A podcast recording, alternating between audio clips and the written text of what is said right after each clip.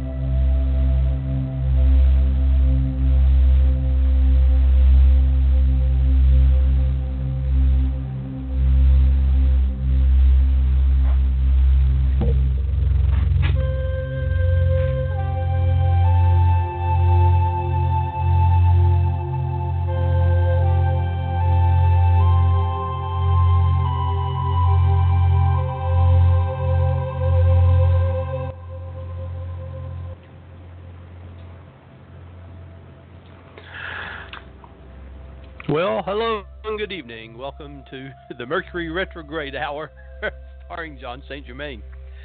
I thought I would never get on here. My goodness. Um, between Blog Talk Roulette and Mercury Retrograde, uh, my computer crashed five minutes before showtime. Then I could not log on. And then I was trying to get on with my telephone, and then it turned out I was already logged on because, uh, never mind. But we're here and everything is up and running.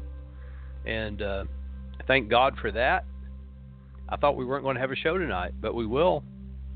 And uh, my computer seems to be running, and we seem to be here. So why don't we get on with our show? By golly. Um, tonight we're going to start a new series on, on um, the myths and legends of the tarot and what we can learn from it. Uh, we're not going to do divination with it. I'll, if you want me to, I will call in and I'll do it, uh, perform a divination uh, with the tarot for you.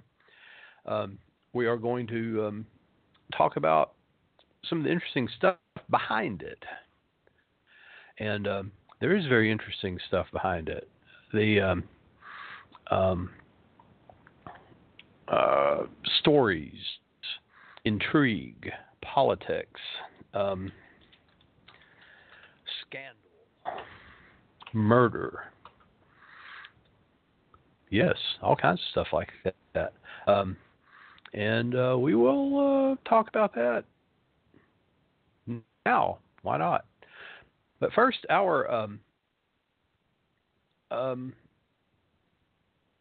crystal is the enhydro crystal, and I don't know if you ever heard of these. Um, they're very interesting. Um, and enhydro crystal, I'm just going to jump right into the show. What the heck? An enhydro crystal is a quartz crystal, usually, that has grown, and as it grows, it traps a bubble of air. And inside that bubble of air is water. And sometimes minerals mixed with that water to give it crystal. So you basically have a natural bottle with a hollow space with water. And that is an amazing thing. And um, a lot of these come from Tibet and have great legends and things about them. And I'll tell you that there are many, many um, different uh, types of these. Uh, it's not only just quartz, but usually, um, usually it is, and uh, sometimes you shake them up to create a um, uh, an ionic um, energy with it. Um, sometimes they're agate, and uh, sometimes they're bubbles, lots of little bubbles of air. Sometimes they're little bubbles bubbles of water, and um, so um, sometimes these bubbles are stationary. Sometimes you'll see these uh, uh, crystal balls, and they have little bubbles of air in them. Um, now, uh, a lot of them are found in China, and some of them come from uh, South Africa. Some are in Madagascar.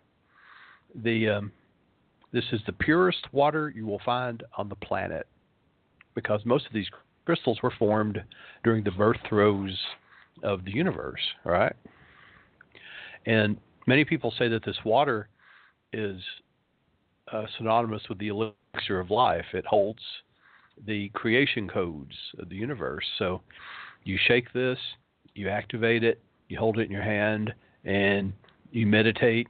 And many people think this gives you a direct link to the creation force itself. This is why many of these are very expensive. Um, a very powerful meditation stone. It connects you with the very creation codes of the mind of God. Um, many of the claims of it, to me, seem uh, to minimize its power. Um, I've heard crystal teachers say, "Well, this will increase your empathy. It'll create uh, increase your intuitive state, which it will. It'll help you connect to other people, which it will. It will help your understanding of spiritual matters, which it will. But more than that, this can skyrocket you to the very center of the divine mind. Um, if you want to know about the Akashic uh, records, the uh, you want to know about the plan, the script, the uh, the big picture. Uh, this is the tuning crystal for that sort of knowledge. Um, and enhydro crystal can connect the mundane you, the worldly you, with the ideal you that exists in the divine mind. It can transform and transmit energy like all quartz can, but that energy is your energy being. So it's a very powerful stone no need to make an elixir of it. It contains its own elixir. Very, very good stone to have. Very powerful.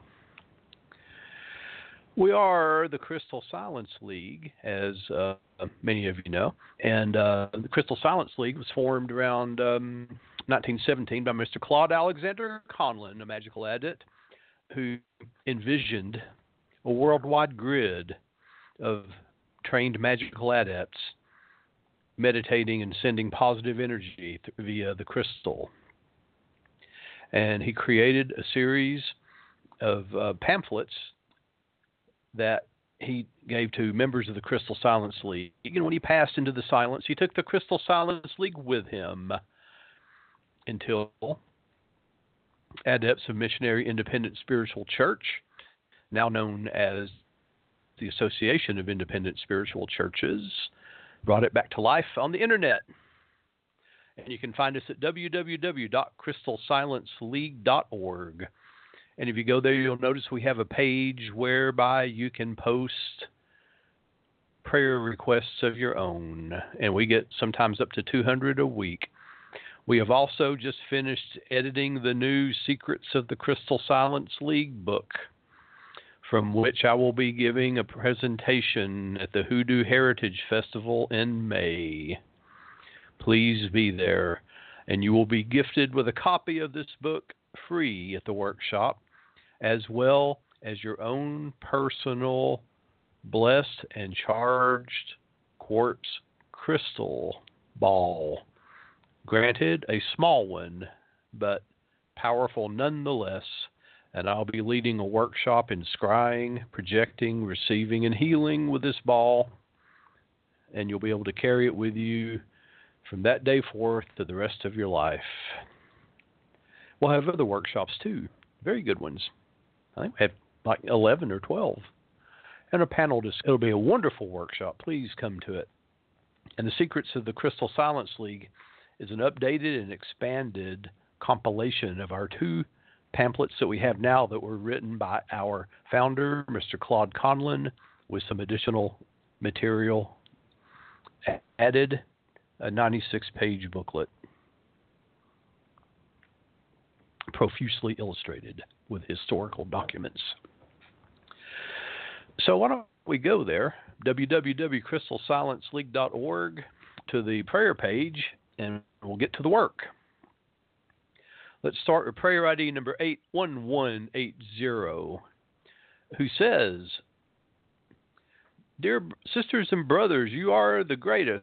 I truly appreciate all of the work and time you've given in prayer on my behalf. Yes, every single one of my prayers you have worked on so hard has had a happy resolution. Blessings to you, Sister C. Well, thank you, and we're glad your prayers have been answered. And prayer ID 81179, who says, asking to join me in a prayer warrior circle to help a good friend who is taking fentanyl. It's a very dangerous drug, and indeed it is. He's taking measures to stop, and I pray for his courage and success in overcoming this form of slavery. May all that influence him be cast out of his reach, and that his angles, oh, his angels and guides be vigilant against this poison. Amen prayer ID uh, 81178. Please pray for miracles, healing of all the scalp issues I have been having. Please pray the health of my scalp and hair will be restored, and that my hair will grow back thick and full, and for relief of discomfort. Thank you. Praying your prayers are answered to prayer ID 81177 that C will come back to me to apologize for hurting me and leaving me the way he did. I want to reconcile with him and be in a committed relationship and marry him. Amen. Prayer ID 81176. Please pray for my daughter M that she will find the answers she is seeking. Please also pray for divine guidance to surround her and to guide her on where to go from here. I pray she will have abundance in all areas of her life and that all her needs will be met and that she will have financial stability. Thank you for your prayers. Amen. And prayer at 81174. Pray for me to be blessed with money and a financial backer so that I can rent a space in a salon and and build up a lot of good hair clients who will like my work and pay me well so that I can have more than enough money to supply my wants and needs. Amen.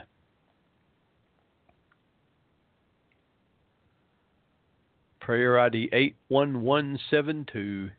I've been stalked for nearly a decade by a man I don't love, but who refuses to leave me alone. His name is PD. I don't understand why he's stalking me or why he won't stop. He's destroyed my life. I pray every night that he will go away. My prayers haven't been answered. I have become very disheartened. I want this man to leave me alone. He's hired a couple who he pays to follow and harass me. I'd like them to leave me alone too. I need protection from these awful people. Amen. Prayer ID. Please help me to recover from my illnesses and let me be blessed with a financial blessing that I need to get my car altered so that I can drive again and a fence so I can let my service dog out and not need someone to walk him. Please pray for me. I need my independence. Amen. Prayer ID 811 81170. As of today, I am humbly asking for an abundant angel to assist me in getting an apartment. I have been unhoused for quite some time, except for in and out for most of last year and these few weeks in a hotel, staying out of the cold weather, trying real hard to set my compass in the right direction. I stop caring about what my family thinks about my situation because they're afraid to step up for me. But for anyone on their side, it's immediate. One day I will become very rich. Amen. Prayer ID 81169. My 12 year old son attempted suicide with a bottle of Tylenol. Please heal him from suicidal thoughts and actions no matter what the outcome of his father's trial might be or anything else. He is now in counseling to help him too. Amen.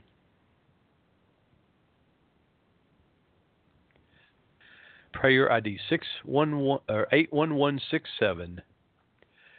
FB and GR are not working out. Please remove all prayers and prayed over candle for strength, closeness, safety, marriage, love, happiness, travel, church, people that have roadblocks up against us. I'm giving up. Just send the money my way quick, fast, and in a big hurry from anybody that loves me. Anywhere, whether a check, cash, need a thousand dollars, quick, fast, and in a hurry. Tomorrow. Now pray hard for me and I'll send the prayers back. Amen. And prayer ID 81166. I pray that as I leave my current job, all goes well. There are no concerns regarding my work charts or behavior. I leave on a strong and positive note.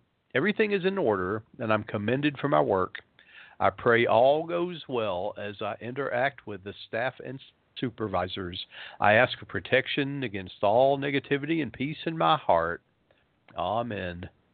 And let's have a moment of silence for all those in need of prayer and comfort and support.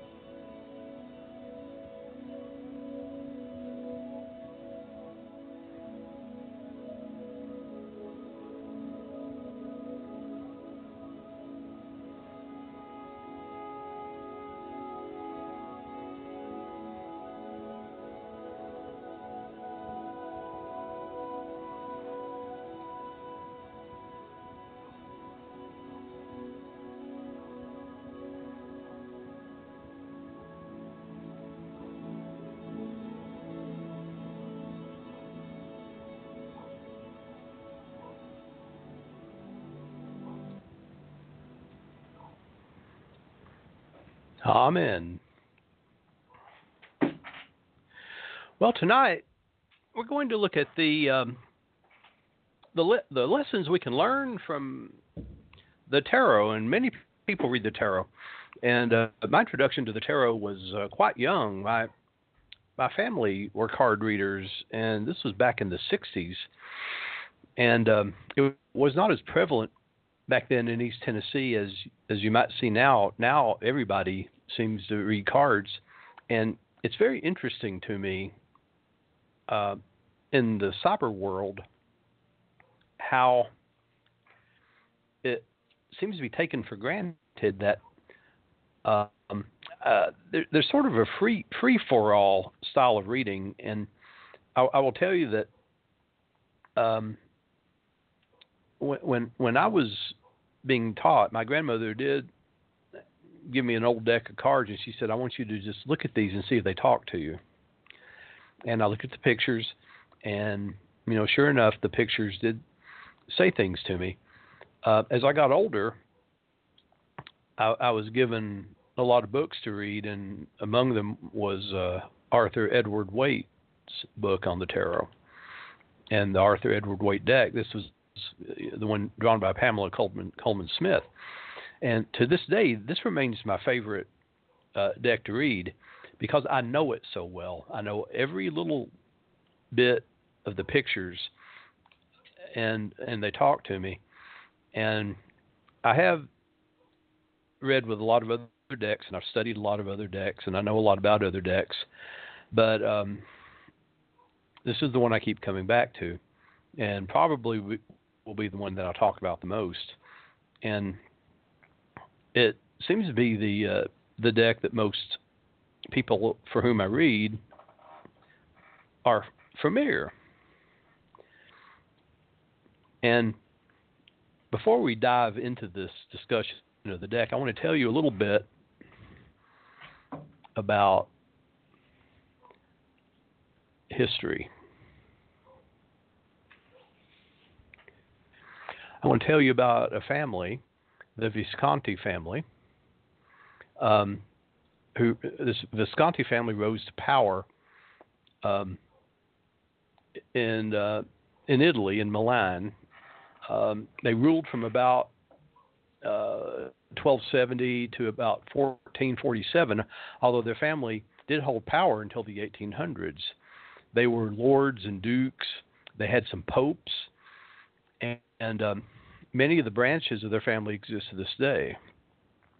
Um, the effective founder of the Visconti family uh, was a fellow named Ottone, and uh, they they were rivals of uh, of uh, everybody in in uh, in Milan and Florence and Italy, the Medici's um, and all the other families. Um, I will tell you that um, that this was uh, a family who had absolutely no scruples, um, and no no history of Italy is complete without um, mention of them.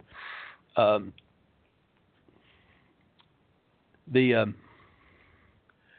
they gained ascendancy through Pope Urban IV. Uh, Urban IV appointed Ottone Visconti Archbishop of Milan, and um, th- there was a power play between um,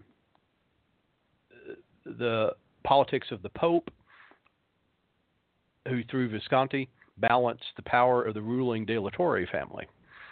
So Ottone defeated the De La Torres um, in battle, claimed the old uh, powers of the archbishops of Milan, and gradually the power was transferred to his grandnephew Matteo. So um, the Visconti extended this sovereignty at, at, one point over most of the northern Italian cities. By this time, uh, there was a new pope, Pope uh, John the Twenty Second, and he placed Milan under interdict and went so far as to preach a crusade against the Visconti. So now there was the papal Rome against the Visconti. This is very interesting, as we'll see in just a minute. Now you say, what does it got to do with the tarot? Quite a bit.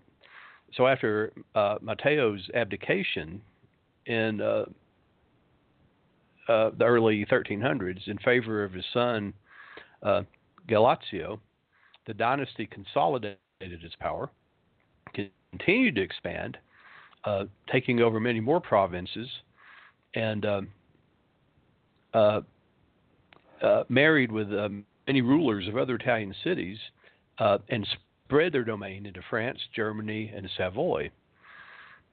Uh, with uh, the Huguenots, the Habsburgs, and others. So um, Galeazzo was succeeded by his son Azzo, and they finally made peace with the Pope, among other things. there's more to the papal story. So this crisis was created when Osso's death. He had no heirs, so his uncle took over. Uh, and Giovanni, who was the younger sons of Matteo, uh, were general lords. So under this uh, triumvirate, territory that was lost during the struggle against the Pope was regained, and the boundaries of the state were further extended. So Guicino died in the middle of the 1300s. This title of Signore became hereditary. So Giovanni Visconti, who uh, had entered the, the, the ascension to papacy by becoming Archbishop of Milan, continued as Lord of Milan, and his territory was increased by annexa- annexation of Bologna and Gen- Genoa. So Giovanni died, and the Visconti dominions were shared among the three nephews. Uh, Matteo II died. Uh, a fellow named uh, Bernardo and Galeazzo II divided Milan in the territory. This is all part of her story. Galeazzo II died. Bernardo contracted a military alliance with the French prince Louis of Anjou. Uh, Galeazzo's son seized Bernardo, and he died in prison a few months later. So under Gian Galeazzo, the Visconti reached the greatest power. At his death in 1402, the Visconti were dukes of Milan and counts of Pavia, and the family controlled most of northern Italy. Now, there was a dark period here when uh, his elder son Giovanni Maria um, lost many of um, uh, Gian Galeazzo's conquests, and many of the Lombard cities reverted to local lords. Um, jo, uh, jo, uh, Giovanni Maria was described by contemporary writers as incompetent, cruel, and perhaps insane. Uh, he was eventually assassinated by conspirators in 1412. Now, his brother, Filippo Maria, succeeded to the dukedom, um, gained control of the troops and territories, and gradually reconstructed the Visconti dominions. Now, apparently, he was neurotic and uh, a hypochondriac and uh, somewhat crazy, but nonetheless, he was a fairly good ruler. Now, in Milan, he reorganized the government finances and introduced the silk industry from Asia. And in 1447, when a Venetian army advanced on Milan, Filippo Maria appealed for help to his son in law, Francesco Sforza, husband of his only daughter, Bianca, Bianca Maria. So Filippo Maria died uh, suddenly and some say mysteriously, uh, leaving the duchy to be contested between Sforza and King Alfonso V of Aragon, whom Filippo Maria had designated as heir. Sforza won and soon restored the Visconti state under his own dynasty. Visconti governmental institutions survived into the 18th century, and although the Visconti name disappeared with Bianca, Maria Visconti blood was transmitted through the female line to the great dynasties of Europe the Valois of France, the Habsburgs of Austria and Spain, and the Tudors of England. So, why do we care about uh, the Visconti? Well, because around the middle of the 15th century, playing cards were invented. And these were the first written references to cards of any kind. And in Milan, an artist named Bonifacio Bembo painted a set of uh, unnamed and unnumbered cards for the Visconti family of Milan. And these pictures comprise the classic deck of an Italian game called Tarocchi. Four suits of 14 cards each, plus 22 cards showing different scenes, and later called Trionfi, or in English, Triumphs or Trumps. And that's why we're interested in the Visconti family. Of that original Tarocchi deck, many images can be interpreted as uh, medieval social types uh, to give them their later names the Pope or the Emperor, the Wheel of Fortune, some were virtues like temperance, fortitude. Others show um, religious, mythological scenes, such as the dead rising from the grave at the trumpet call for the Last Judgment. There's even a card depicting a popular heresy, the image of a female pope, the Papus or the Popus.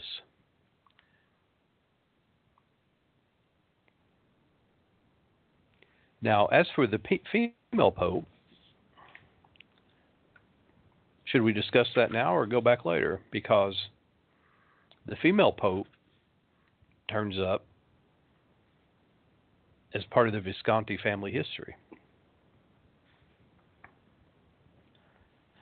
The female pope was later supplanted as the high priestess in later tarot decks, but definitely turns up in the Visconti deck and a few later ones. She comes up later, though. Um, I was going know was Trump too, but um, we sort of want to talk about her in terms of the uh, the Visconti family as well, because th- there are some histories of the Visconti that say that they put the female pope in power, Saint Joan, as she's known, Pope Joan, and let's save her for later. We'll save her for later. So some of these figures we don't quite understand how they got there in that first deck, like the Hanged Men. Um, um, where did Bimbo come from? Come come with us in Italy? Um, why are there kabbalistic emblems in there? Um, where do they come from? So, why do these images appear? Uh, are they mythical archetypes from Europe? Was he a member of a magical organization? We don't know. Um, were the Visconti magicians? Were they members of a uh, Hermetic tradition? Very likely, when you consider their dabbling in uh, the politics and the religious uh, uh polemics of their time. It was much later when the, the, these cards were used for fortune telling. Much later, by the way. Uh, there there are legends that the tarot go back to Egypt, that they go back to uh, ancient traditions and stuff. But we know that playing cards weren't invented until sometime in the 15th century. But we don't know when the symbols came into being. We just we just don't. Now today, most people see the tarot as a means of fortune telling or divination, um, but we know less historically about this aspect of the cards than any other. Um, if we go by the you know historically the comparatively few historical references to divination as opposed to gambling um, the practice didn't become common until sometime after the introduction of the cards themselves um, individuals developed the concept um, the earliest written uh, references are individual interpretations um, and it looks like the uh, the Romani took took it from these uh, earlier written descriptions. Uh, people used to believe that the Romani themselves brought the cards from Egypt, but the fact is the Romani probably came from India, and they arrived in Spain a good hundred years after the tarot cards were introduced in Italy and France. So we know we know that the Romani didn't invent the tarot cards. In fact, we know where the tarot cards come from. We just don't know who who began reading the fortunes with them first and very likely it were the fortune tellers, tellers who already lived in um, Italy. So that's where we begin. If we if we begin with these archetypes, we understand that the fool, la fool, la fool, the fool, is probably where we should start our discussion. And if we start with a discussion of the fool, we uh, first of all have to uh, understand why the fool has the number zero. Why not number one? And is number zero the beginning or the end? And what does the zero represent? Well, isn't it interesting? because the trumps are numbered, uh, you know, as we know, one through twenty-one, and then we have zero, the fool. Um,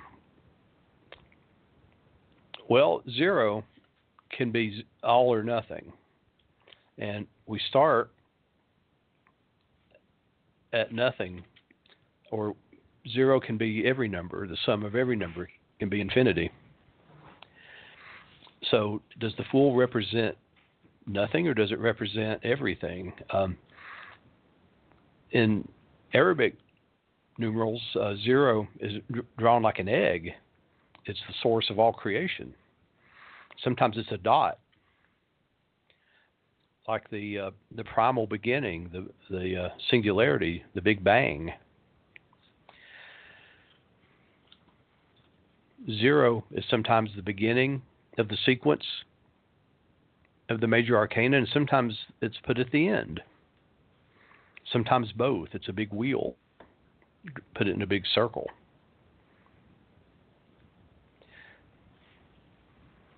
So where is the fool? You know, where where does he or is he not part at all? If you divide the major arcana into sections, 21, 1 through 21, it divides very neatly into three groups of seven. And these three groups of seven, as we'll see,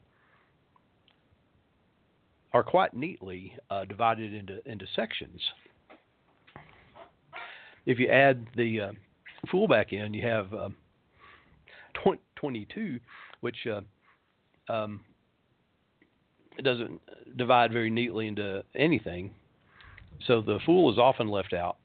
Um, and what does the fool represent? Well, a lot of people will look, look, read the fool and interpret it and say, well, this is a bad decision. You're about to be foolish. But I will tell you that uh, traditionally and mythically, um, that's not what the fool represents.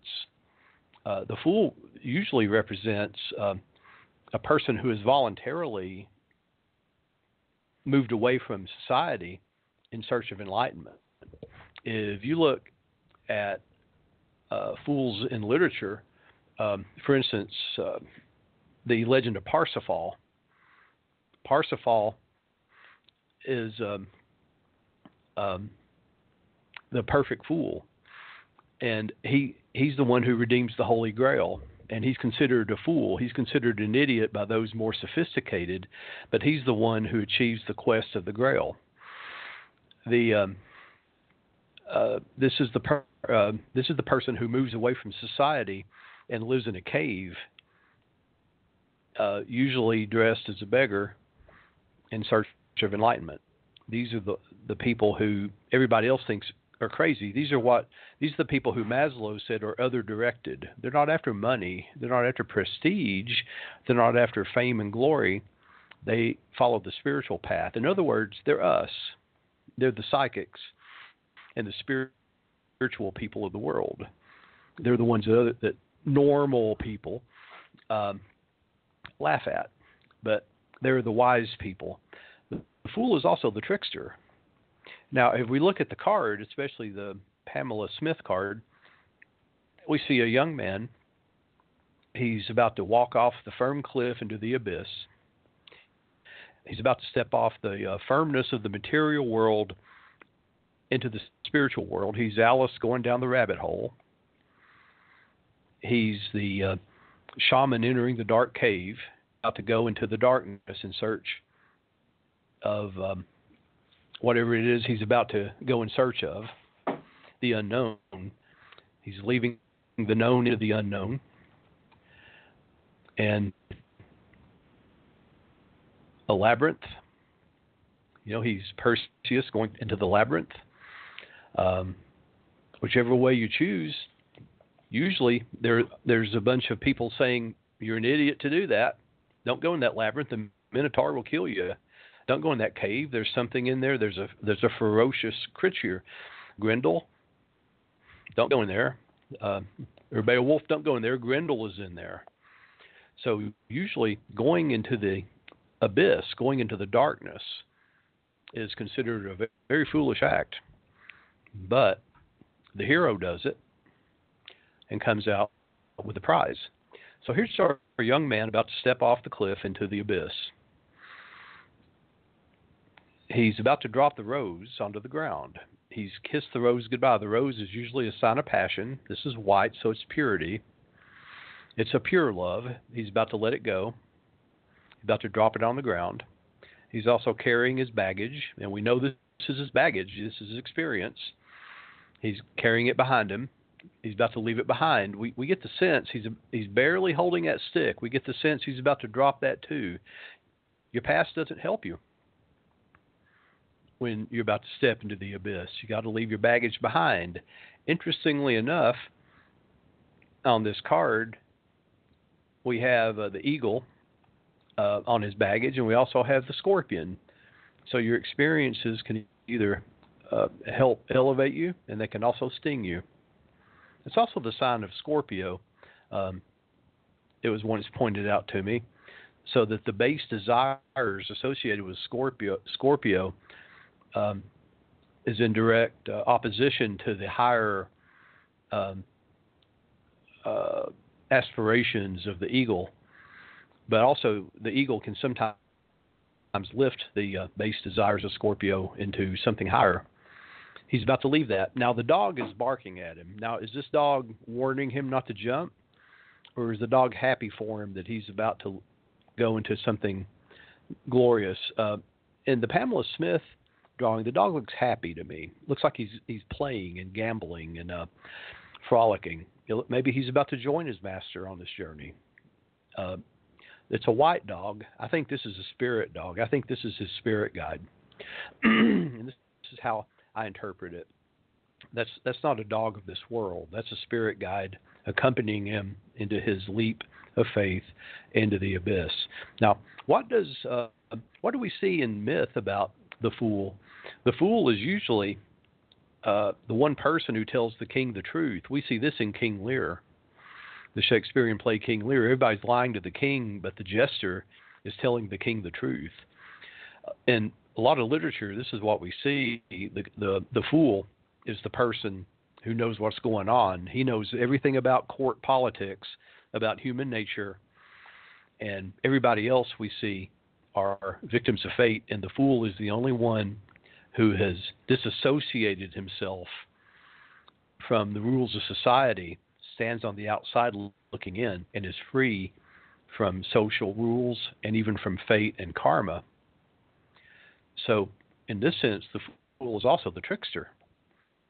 The fool represents the trickster. Some people think the magician is the trickster but no, we're not talking about in the magician card, number one. He's not the illusionist. He's not the David Blaine, David Copperfield. That magician is Dumbledore. This is the one who actually wields real magic. This is not an illusionist. We cannot take that archetype and bring him into the present. We can't say this is the illusionist. If there's an illusionist in the deck, it's well, we'll talk about that later. But the fool is the trickster, and civilization tries to impose order on everybody. The trickster thumbs his nose at these rules of order. So these tricksters find ways to avoid authority and uh, show us who the fool really is. So the trickster use their wits rather than strength to accomplish the goals. And often the tricksters goad the hero into higher action. So, um, since tricksters can come in any shape or form, often they can be human, but they can also be magical creatures or animals. So here we see the trickster in two forms. On the Fool card, we see the young man, but we also see the dog because the dog is encouraging the young man. And of course, the uh, the tricksters are shapeshifters, and so usually, if the tricksters don't have magic to lean on, they'll have um, skilled at uh, at uh, at talk, and um, the um, the idea of the trickster as a um, um, archetype is in every culture. In Chinese culture, we have the Monkey King, and um, the Monkey King was incredibly intelligent. Um, in Greek culture, Hermes, and Hermes was even shown as a young man, and uh, um, and Hermes was uh, very mischievous, and he um, he was known, uh, even though he was tricky, and even though he was mischievous, he was he also at one point became the diplomat of the gods. He was the diplomat and messenger. In uh, in Norse culture, uh, Loki was the trickster, and even though he was a troublemaker, again he was the messenger of the gods, and he also uh, got them out of trouble many times. He was very difficult to know what side he was on. Was he a good guy or a bad guy? And that's one thing about the trickster. Now, in African culture, there's a fellow named uh, Anansi who's a trickster, uh, and he he's a spider. And in Native American culture, there's a lot of tricksters. Uh, most famous is Coyote, and uh, uh, he seems to be a very laid back fellow, not taking many things uh, um, seriously. And uh, he's the one that brought fire to the world. And um, oh my goodness, there's so many different tricksters. Um, you know, uh, Rabbit is a trickster in Native American culture, which led to the Tales of Brer Rabbit. Um, and we have all kinds of uh, tricksters you see in uh, modern stories. If you look at movies, you'll see the tricks Bugs Bunny is probably our most famous contemporary trickster. In Alice in Wonderland, uh, in the Harry Potter, Potter movies, who's the trickster? Would you say twins, Fred and George? Wouldn't you say they're the tricksters? Um, so we find these uh, th- this uh, trickster image everywhere. So uh, the fool in the uh, tarot deck represents the uh, the archetype of the enlightened trickster, the person who has moved outside of society for the sake of enlightenment. We have we have uh, Milarepa, we have Nagarjuna, we even have Buddha and Jesus represented in the Fool. And uh, do you see evidence sometimes? Read, read the New Testament and see if there were times when Jesus played the role of trickster. Uh, in Buddhism, there's a concept called uh, skillful means, where the teacher sometimes tricks the student to help them on the road of enlightenment. It's a very interesting concept. So these are some of the things that we see in the Fool. Not that the idea that this is you're about to do something foolish, although it can it can sometimes mean that, because if a person is not ready to step off the material world into the spiritual world, that is hasty. That is hasty. It's very hasty. Sometimes you have to be on solid ground if you're making a decision. Sometimes stepping off solid ground into the world of spirit, not the thing to do in this particular situation, right? Which is what the fool means reversed. The fool reversed, it means state, keep your feet on the ground, keep your head out of the clouds, keep your feet on the ground, right? I said I wasn't going to do interpretation, but that that's what we look at. Um, uh, a reverse card's meaning is a matter of uh, some discussion too. Some people says it's it's exactly opposite. I think that's a little uh, simplistic. What what I believe it means if the card is an archetype, if it's an actual pure archetype, then to me, if the card is standing on its head, then that, that means that archetypal energy is blocked. The archetype is blocked. So if the fool represents stepping outside society's rules and it's going to be situational depending on what cards are around it, since the Fool can mean a lot of things. Sometimes the Fool will mean uh, trickster energy, right? Merlin. Um, like Mer- is Merlin a magician or is Merlin a trickster? A lot of times he tr- he'd show up, he'd shift shapes, and show up and trick King Arthur. And when I've studied, um, I have lots and lots of uh, literature on King Arthur. I was fascinated with it, and I'm thinking in the in the in terms of the hero's journey, was Merlin a trickster or was Merlin a magician? And Merlin is more of a trickster than a magician. He's more of an elemental force in the form of trickster than he was the magician, the sorcerer image. And uh, if you if you read the don't go by the movies, but if you go by the uh, by the literature of King Arthur, you'll see that Merlin was more of a trickster than a magician, and his own tricks backfired on him at one time. Um, so we, we also see in the Fool the idea of Merlin. Merlin does um, come upon the idea of a of a of a uh, trickster. Even though people call Merlin the magician, I believe he was a trickster uh, playing the role of a magician. That was part of his uh, layer of deception. And um, sometimes these archetypes are hard to pin down. They're hard to pin down. That's part of the trickster. He's hard to pin down. So when we um, come back next week, we're going to go on to uh, Trump one, the magician, and I believe this is why they're they're together. We will find as we go from Trump to Trump, they they tend to morph one into the other many times.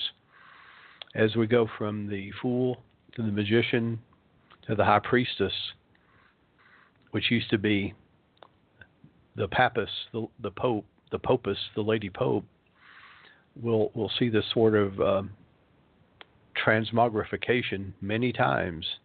I really wanted to talk about the lady pope today. We'll talk about her either next week or week after next. We're going to take this down to a uh, a close, and I hope you're finding this interesting. We'll be a little bit more. Um, together next week. Um, hopefully, Blog Talk Radio won't be arm wrestling me tonight as I uh, archive this episode, and hopefully, it won't be arm wrestling me at all next week. Mercury retrograde will be uh, winding down, hopefully. Uh, oh gosh, it's not until the end of the month. We got plenty of retrograde left. Let's see what we have head, heading up next week. Let's do a little uh, station identification to head us out and then I'll come right back.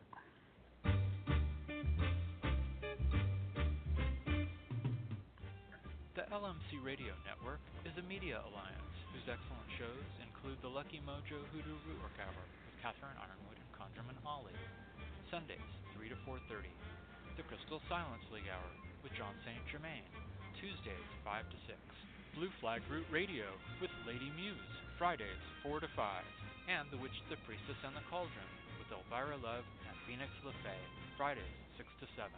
All times Pacific, add 3 hours for Eastern, sponsored by the Lucky Mojo Curio Company in Forestville, California, and online at luckymojo.com.